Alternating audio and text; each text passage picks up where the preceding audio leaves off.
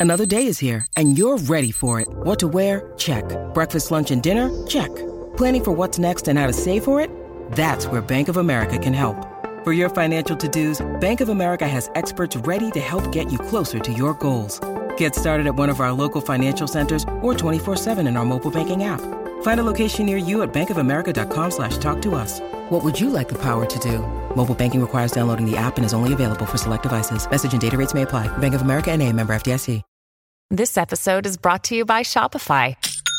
Forget the frustration of picking commerce platforms when you switch your business to Shopify, the global commerce platform that supercharges your selling wherever you sell. With Shopify, you'll harness the same intuitive features, trusted apps, and powerful analytics used by the world's leading brands. Sign up today for your $1 per month trial period at shopify.com slash tech, all lowercase. That's shopify.com slash tech. Have you ever wondered what it's like to bite into Nerds gummy clusters? They're fruity. They're tangy. They're gummy.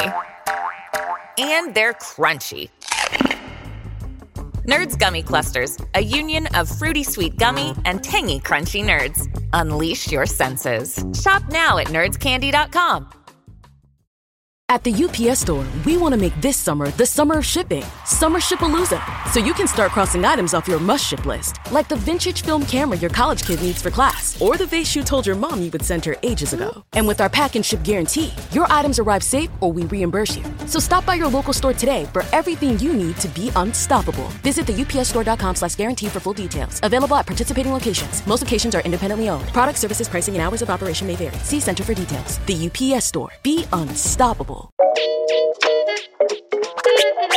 From BBC Science Focus magazine, this is Instant Genius, a bite sized masterclass in podcast form.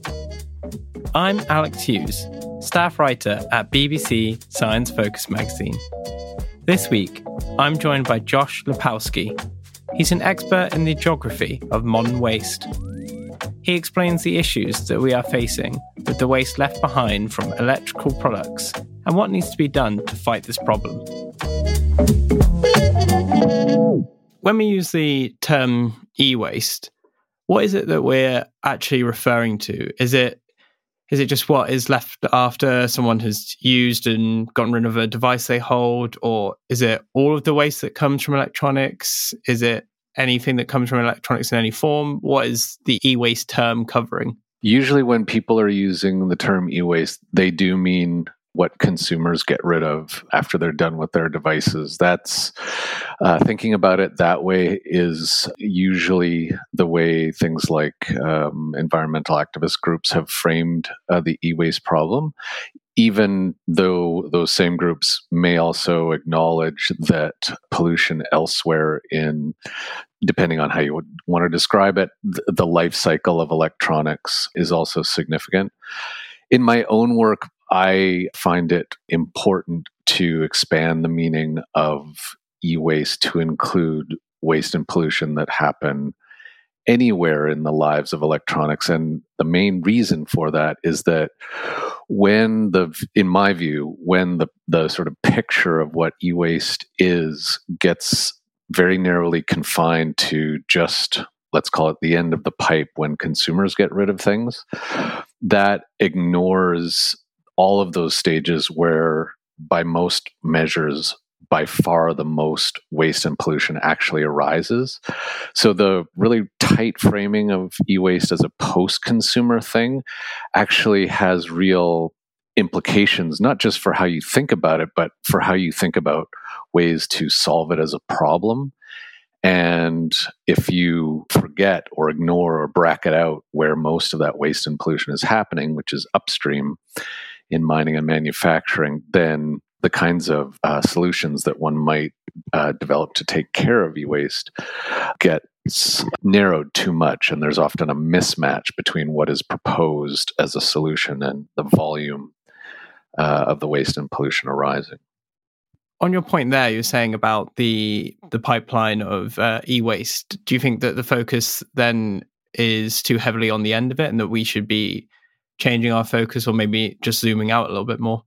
Yeah, I mean, it's a little bit of both. I mean, there's nothing inherently wrong with paying attention to post consumer uh, waste, but it sort of depends on the purposes to which that uh, picture of e-waste is put. If if the story sort of starts and ends there at the end of the pipe, well, you, you're not coming up with solutions that are going to do anything to what's going into the pipe in the first place. And so, if you focus too narrowly on the downstream post consumer end of things, you, whether you've said it explicitly or not, you've decided to only focus on waste after it already exists.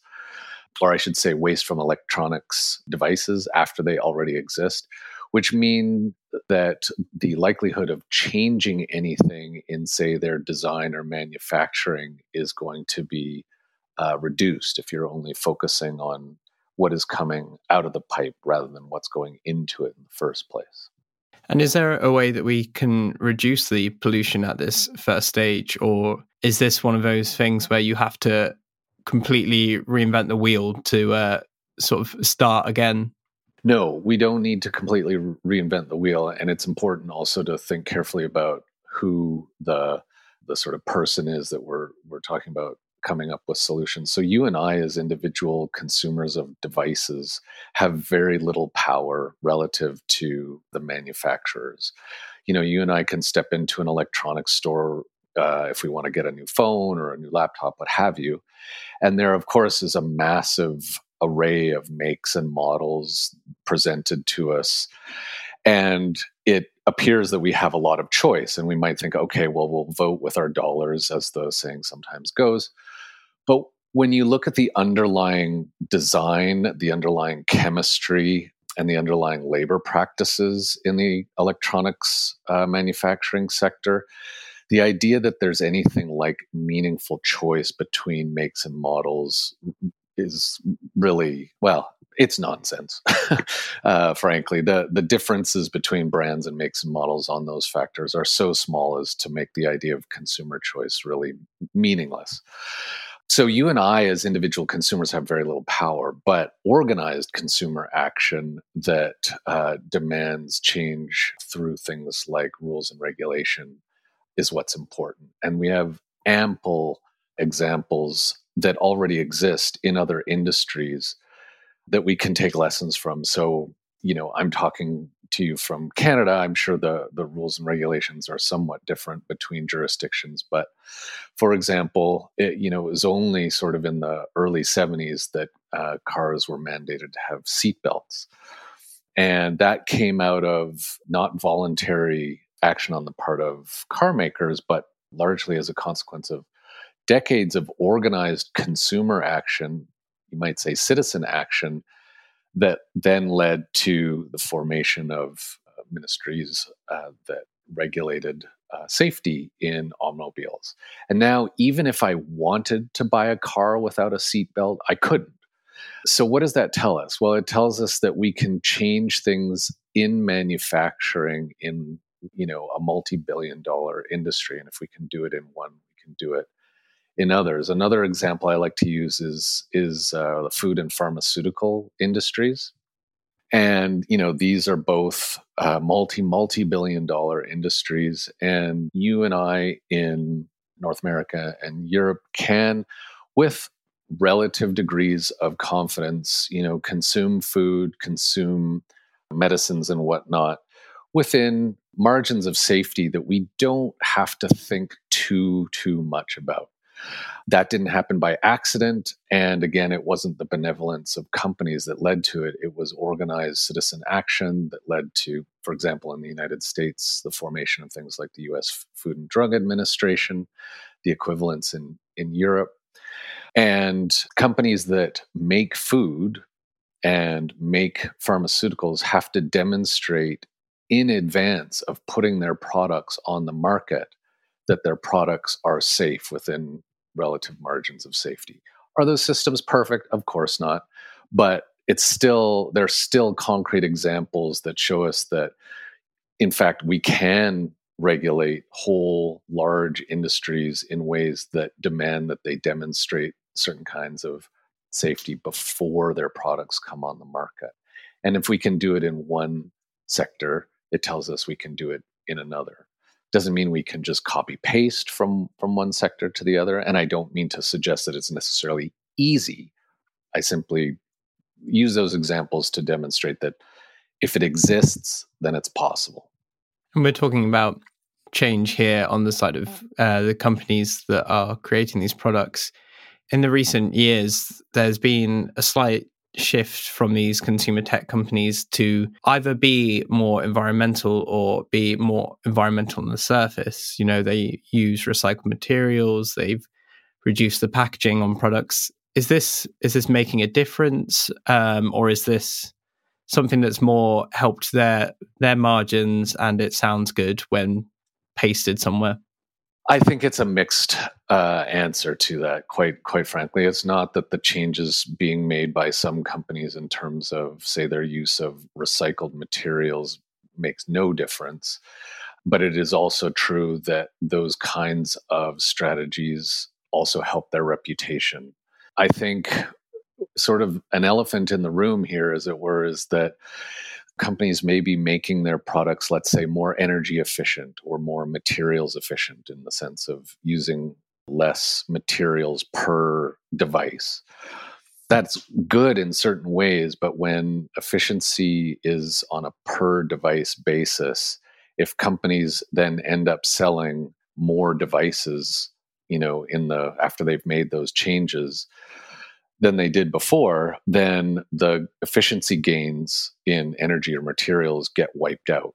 Ecological economists have a name for this. They call it the rebound effect. It sometimes gets called the Jevons paradox after a, a famous British economist from the 19th century studying uh, the use of coal in the you know the burgeoning industrial revolution and he found this sort of counterintuitive finding where as machines got more efficient at using coal for energy instead of the amount of coal use going down it went up.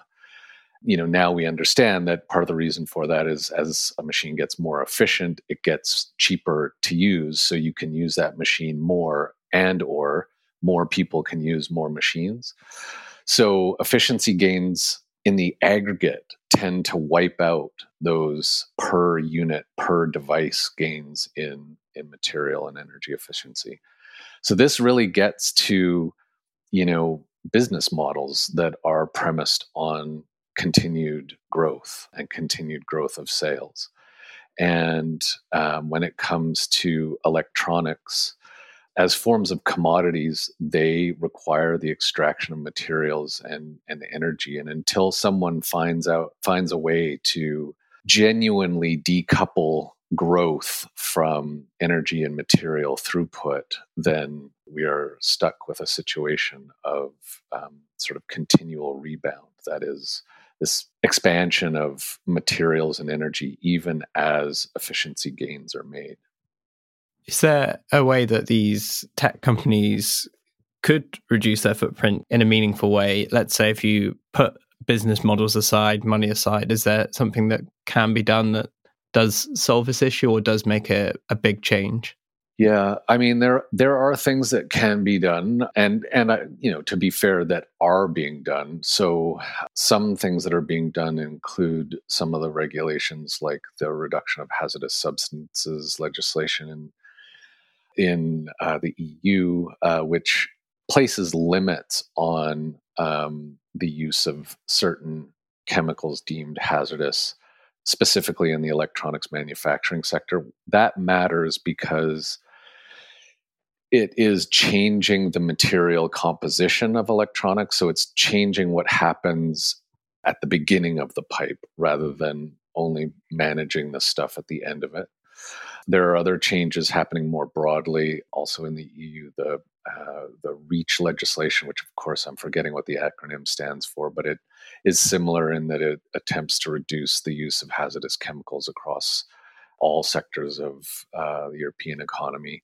And again, that's important because it, it changes manufacturing. It's changing waste before it becomes waste, if you will. When it comes to electronics devices themselves, you know, they can be made to be longer lasting and more repairable.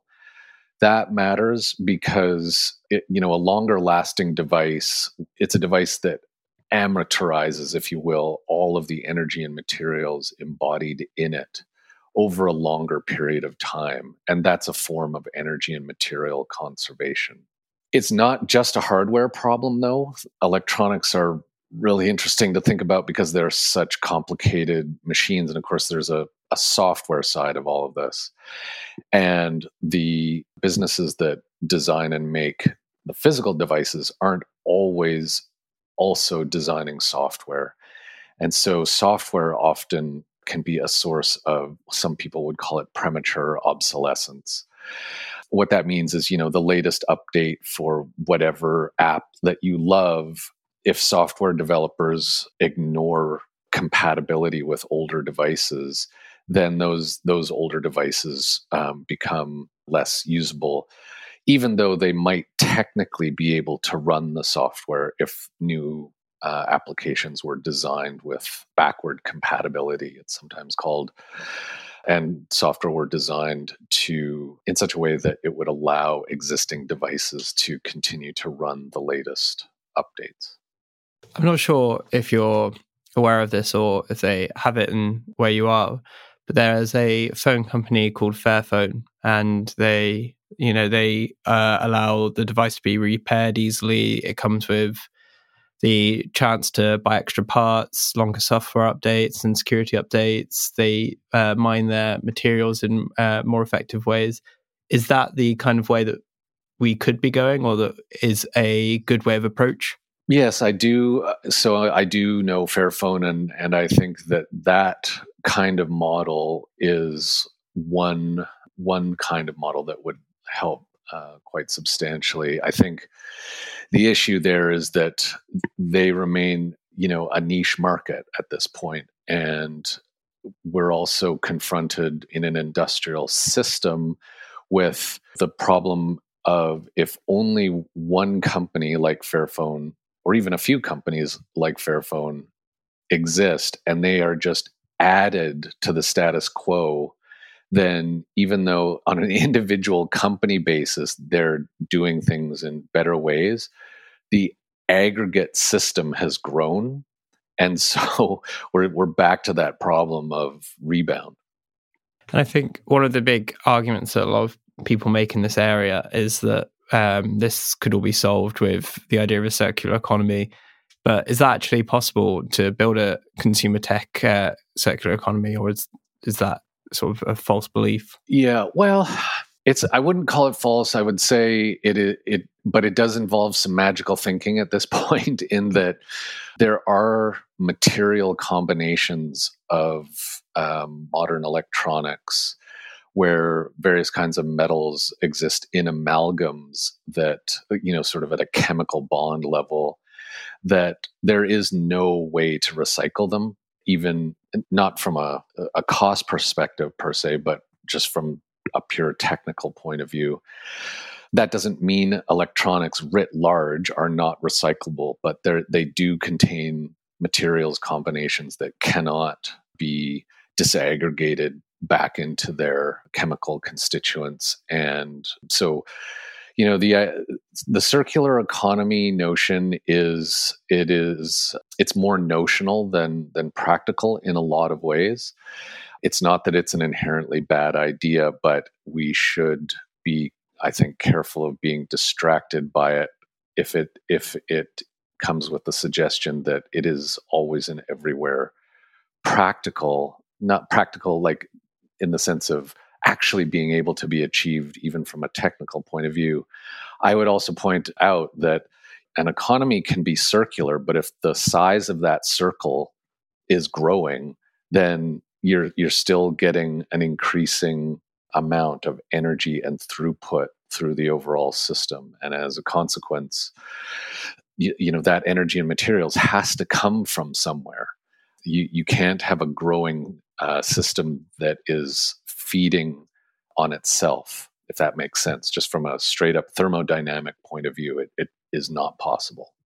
We've um, spoken a lot about the role of companies and the starting point in this process. But one of the things that's been a big topic recently is the right to repair.